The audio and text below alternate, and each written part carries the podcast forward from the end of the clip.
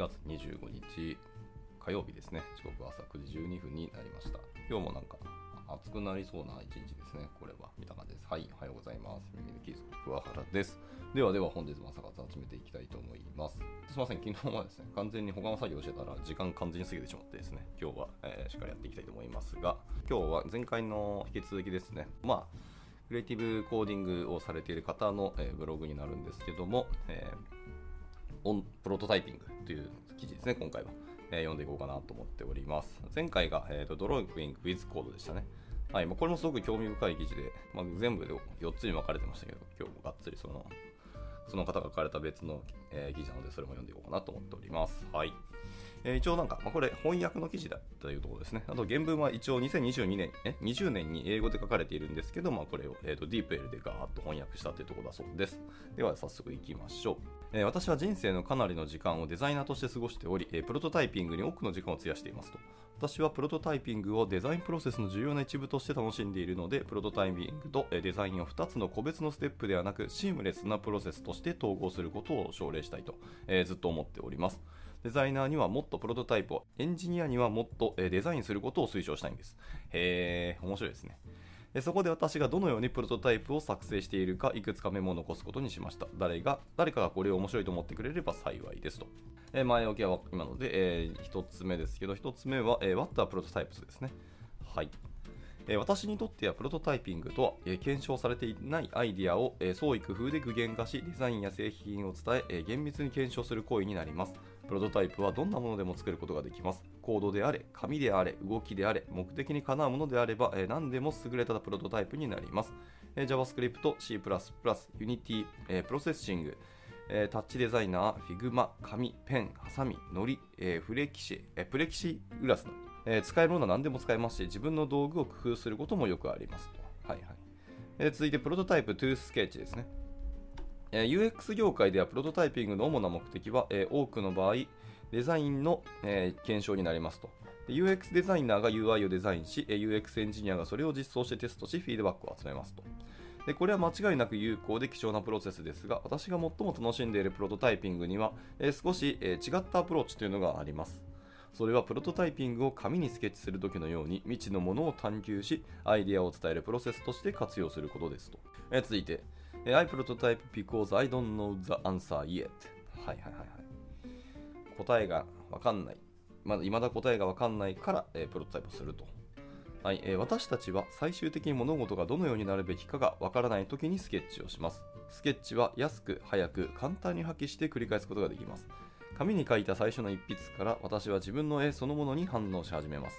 紙の上の線は次の絵をどこに描けばいいかという指針になります。そして、えー、そうしているうちに今まで見えていなかったものが見えてくるのです。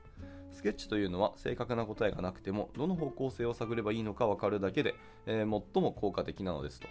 プロトタイピングも同じです。正確な答えがなかったとしてもということですね。どの方向で探ればいいか。まあ、要は結局頭の中でだってやるよりもあの目で見たりとか、実際に書いていくうち、作っていく、手を動かしていくうちにあ答えが見えたりとか、方向性が定まってくるっていうのは、まあまあ、これよくある話ですよね。エンジニアでもそうですし、デザイナーだとも同じだと思うので。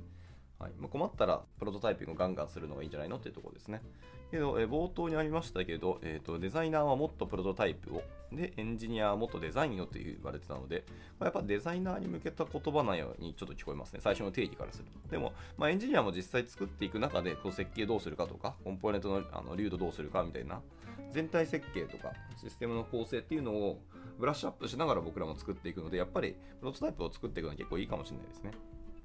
はい。続いて、Choosing My Adventure ですね。だから私は始める前に仕様を決めない傾向があります。コードを見て何を作らなきゃならないのかっていうのを考えるのです。問題を定義することは重要ですが、答えやプロセスを定義することは重要ではありません。前に進むためには仮説が必要です。仮説は証明されるか、反映され、反証されるかです。どちらにしても良い進展です。私は誰かに支持されるのを待つのは好きではありません。私は人と一緒にアイデアを出すのが大好きですと。そして議論を進めるためにアイデアを構築しますと。はい、これはみんなそうなんじゃないですかね。このクリエイティブな仕事をしている人は。はい、では続いて、えー、プロトタイピング can save tons of、えー、discussion ですね。えー、いっこだと引用されてますね。えー、If a picture is worth 1000 words, 1000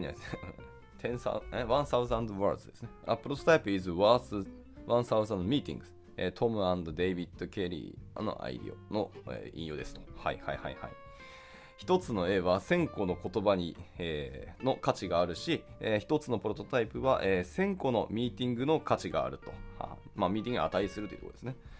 ははなるほどでした。ホワイトボード、まあ、最近では iPad でも良いですけど、に素早くスケッチすることで多くの時間を節約することができます。プロトタイプが実際に動いているのを見ることは、えー、提示したモックや文章よりもずっとよくアイデアを伝え、より信頼性の高い、えー、迅速な意思決定につながることがよくありますと。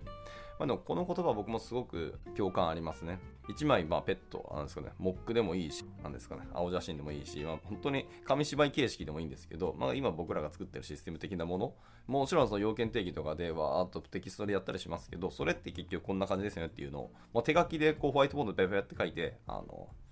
そこに付箋をペペペって貼ったりするとか、まあ、そんなんでもいいんですけど、本当に絵を描くだけで結構議論って進むし、あ、そうそうこんな感じだよねっていうのがあの一気に進むんですよね。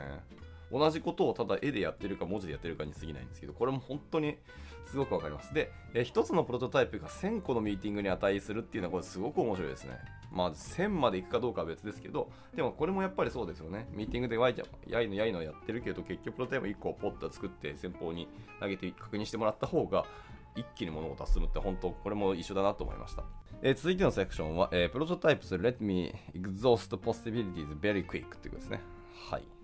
えー、最後のにてんは、えー、ややコーティングに特化したものですと。私は怠け者です。えー、私はいつもより少ない労力でより多くのことを行うためのより簡単で迅速な方法を探しているのですと。多くの組み合わせがある、えー、複雑な問題、ユーエックス デザインの問題のほとんどはそうですけど、に取り組むとき、私はコードに頼り、コードの、あ、コードに私の仕事をさせますと。アルゴリズムを使えば手作業よりもはるかに簡単にバリエーションを作り、それを理路整然と説明することができますと。はいはいはい。で、続いて、えー、プロトタイピング force me to be、えー、リグ、リゴラスですね。はい、えー。私はごまかしが好きではありませんと。えー、コードが好きなのは、えー、重要なディテールから目をそらすことが難しくなるからです。えー、コードでスケッチしていると非論理的なデザインは組めません。私の論理が破綻していればプロトタイプも破綻しています。えー、それでも、えー、悪いデザインを作ることはできます。でも実際に、えー、動くものを見ればそれは一目瞭然で、えー、なぜダメなのかっていうのがずっと分かりやすくなります。そしてやはりプロトタイプはデザインの検証には最適なのです。きちんと作り込んだらテストの準備に入りますと。はい。That's all my rambling. rambling ですね。はい。以上、私の取り留めない話でした。未知のものを試作し、旅を楽しみましょうというところですね。はい。で、あと以下ふたつなんか引用されてますね。うん、ふたつって言ってる。ごめんなさい。えー、いっこでした。えー、この文章はもともとあるプレゼンテーションの台本で、実際のプロジェクトの写真や動画がたくさん掲載されていました。えー、機密事項が多いため、ここでは掲載しませんが、以下のビデオで私のお仕事の例をたくさん見ることもできますので、えー、にせんにじゅういちねんの、えー、と YouTube の、えー、動画が、の、えー、リンクが貼られてますね。はい。まあ、あの、興味ある人は見てみてください。えー、Too many、えー、devices, the Google Ambient Labs Team っていうところですね。あ、これ Google の人だもしかして。のラスト、次のところに行こうと思うんですが、これ、長いな。次のセクションがですね、Sketching with Math and Quasi Physics ですね。っていうものなんですけども、えー、めちゃくちゃいろんな記事のリンクが貼られてまして、まあ、それぞれ一個一個についてこの人の考察とかが書かれている感じですね。えー、めっちゃすごいんで、これ全部読みたいけどな、読みたいんですけど、朝活ずっとこれになってしまう可能性がある、どうなのって感じはしますけど、一応こう例えばこうニュートンとベクトル、それはベクトルですね、ベクトル場っていうのがあるんですけど、とかニュートン力学とかみたいなそういうアカデミックな内容もあれば、えー、ウェーブ、波ですね、波の向きとか振動と電波とかですね、とか、えー、距離ですね。距離を視覚化するとか、符号付き距離関数とかありますね。これ多分あの、サインドディスタンスファンクションですね。はい。あの数学やってる人は、あ、あれってなるかもしれないですけど。とか、え光ですね。光と屈折、もしくは反射。あとは物体を照らすとかですね。ツーディー グラフィックスと光って何でしょうみたいなところですよね。えー、いろんな、僕らがやっているそのクリエイティブコーディングに対しての、いろいろいろいろピックアップというか、カテゴライズしたものを一つ一つ記事にしているっていうところですね。これも僕らからすると、すごく、このクリエイティブコーディングをやってるメンバー、からするとこれはもう知見の方向でしかないので、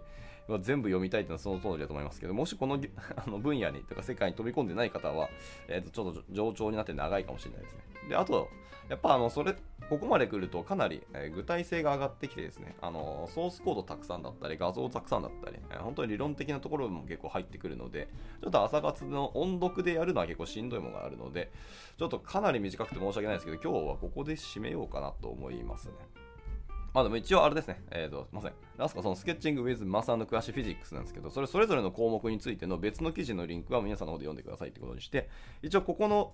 えー、題目だけの簡単なペライチのまとめもあるので、まあ、これも読んで終わりにしましょう。はい。えー、改めてスケッチング with Math and Quasi Physics ですけども、コードを使った作品やアニメーション制作の参考用に物理や数学関連サンプルなどをまとめてみました。世の中を正しく理解したり、問題を解決したりすることが目的ではなく、面白そうなものを正確かお構いなしにスケッチすることが目的なので、詳しい、つまり、えーと、疑似ですね。疑似物理学というふうにこの人は呼んでますと。アイディアの種的なものが多いので、解説は雑ですけど、詳しい解説や参考サイトの翻訳などはリクエストがあればどうぞと。中身の多くはスケッチング with Math Quasi and Physics ですね。っていう、えー、と別の、これまた記事ですね。はい、別でまたブログがっとまとまってて、えっ、ー、と、まあ、それをですね、もうちょっと要約、翻訳したものに過ぎないかもしれないですねって言ってますけど、を元に、えー、解説のは当時、えー、喋った内容のメモを元に膨らませてみましたと。で、少しずつコンテンツを移植したり、新しく書き足、書き足していったりしようと思っていますと。で、主に英語がオリジナルですけど、日本語が先のものもあります。えー、翻訳はどちらも、えー、どちら向きにも、えー、ディーエーピーエル の、ディーピーエル の助けを借りて、えー、作りましたと。で、コードのサンプルは特に断りがない場合は ピーファイブジェイエス を用いていますが、できるだけどんな環境でも適用できるように書き、書いてみましたと。古いサンプルも多く、クオリティの保証はもちろんできません。で、私は数学者でもコンピューターエンジニアでもありません。これはあくまでビジュアル畑の人間から見て便利だと思ったアイディアをまとめたものです。え間違いの指摘だったり、学習に役立つもっと良い例やリンクなどがあればぜひ送ってくださいっていうところで締められておりました。はい、いかがですかね。これはもうでも、あれですね、本当に見てみてください。めちゃくちゃこれすごいですよ。一個一個かなり細かいし、えー、本専門家ではないけど、ちゃんと理論的なところにしっかり踏み込んだり、その数式だったり、その引用とかですよね、もうしっかり貼られていて、これかなり勉強になると思うんで、こう、まあ、クリエイティブコーディングしない方でも、でもこういうコンピューターとか、そのサイエンス分野や、ちょっとでも関わっている方は、これ読んで勉強しても損はないんじゃないかなと思いますね。まあ、直接的に使わないとは思いますし、まあ、直接使わないから役に立たないの話をするんだったら、じゃあなんで僕ら数学やるってあの例の議論に戻る感じはあるんですけど、いやでも大人になったら数学の大事さは多分皆さんなんとなく感じておらっしゃると思うので、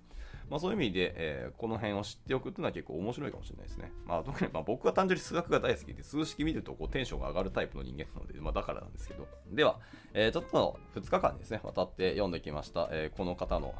ブログですけど、カインドインフォさんですねっていう方のブログですけども、すごく勉強になったし、もしこのクリエイティブコーディングの世界に来てみたい方、改めてこれご自身で読んでどう感じるかっていうのを、えー、ぜひぜひ自分の言葉で感じていただくのがいいと思います。最初のこのドローイング with コードっていうところですね、そこから僕はやっぱ面白かったですね。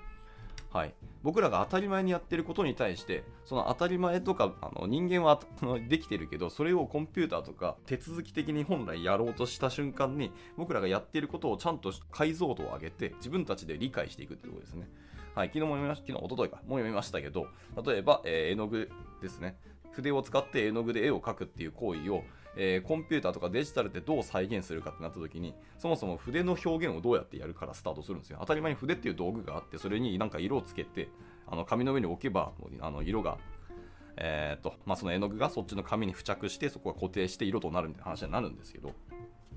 まず筆を表現するために、えー、たくさんの、あのすごい小さな円をそのマウスのすぐ近くに集合させて、そこにポンと置くと。でしかもその線も、あの筆は一応線は全部同じですけど、絵の具の付着度合いなんてあのランダムだと思うんで、ランダムにその円のサイズを変えるとか、でしかもそのかすれ方とか、あれですね、濃淡の話も出てくるんで、そこもランダムで変えなきゃいけないよねと。で、またその筆をパッと紙の上に置いて、そこから手を横にずっと引きずれば、そのまま筆も引きずられて線が描かれますね、筆で。で、それと同じようなことを僕らもマウスで、あのマウスドラッグした瞬間からそうずっとマウスを移動させて、同じように筆で絵を描くみたいな再現は一応できなくはないんですけど、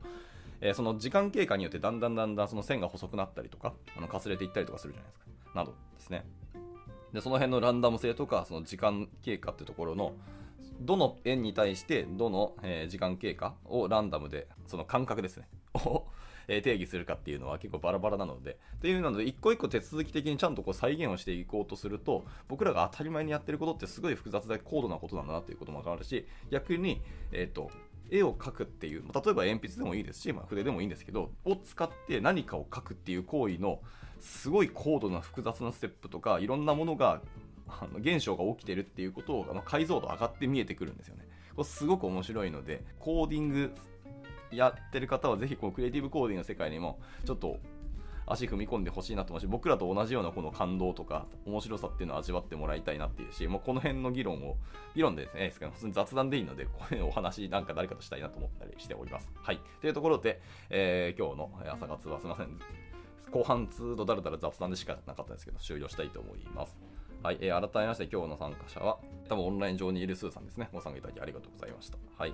じゃあ、えっと、火曜日ですね。今日もいちじ頑張っていけたらと思いますし、もうしがつが本当終わりが見えてきましたね。早いっすね。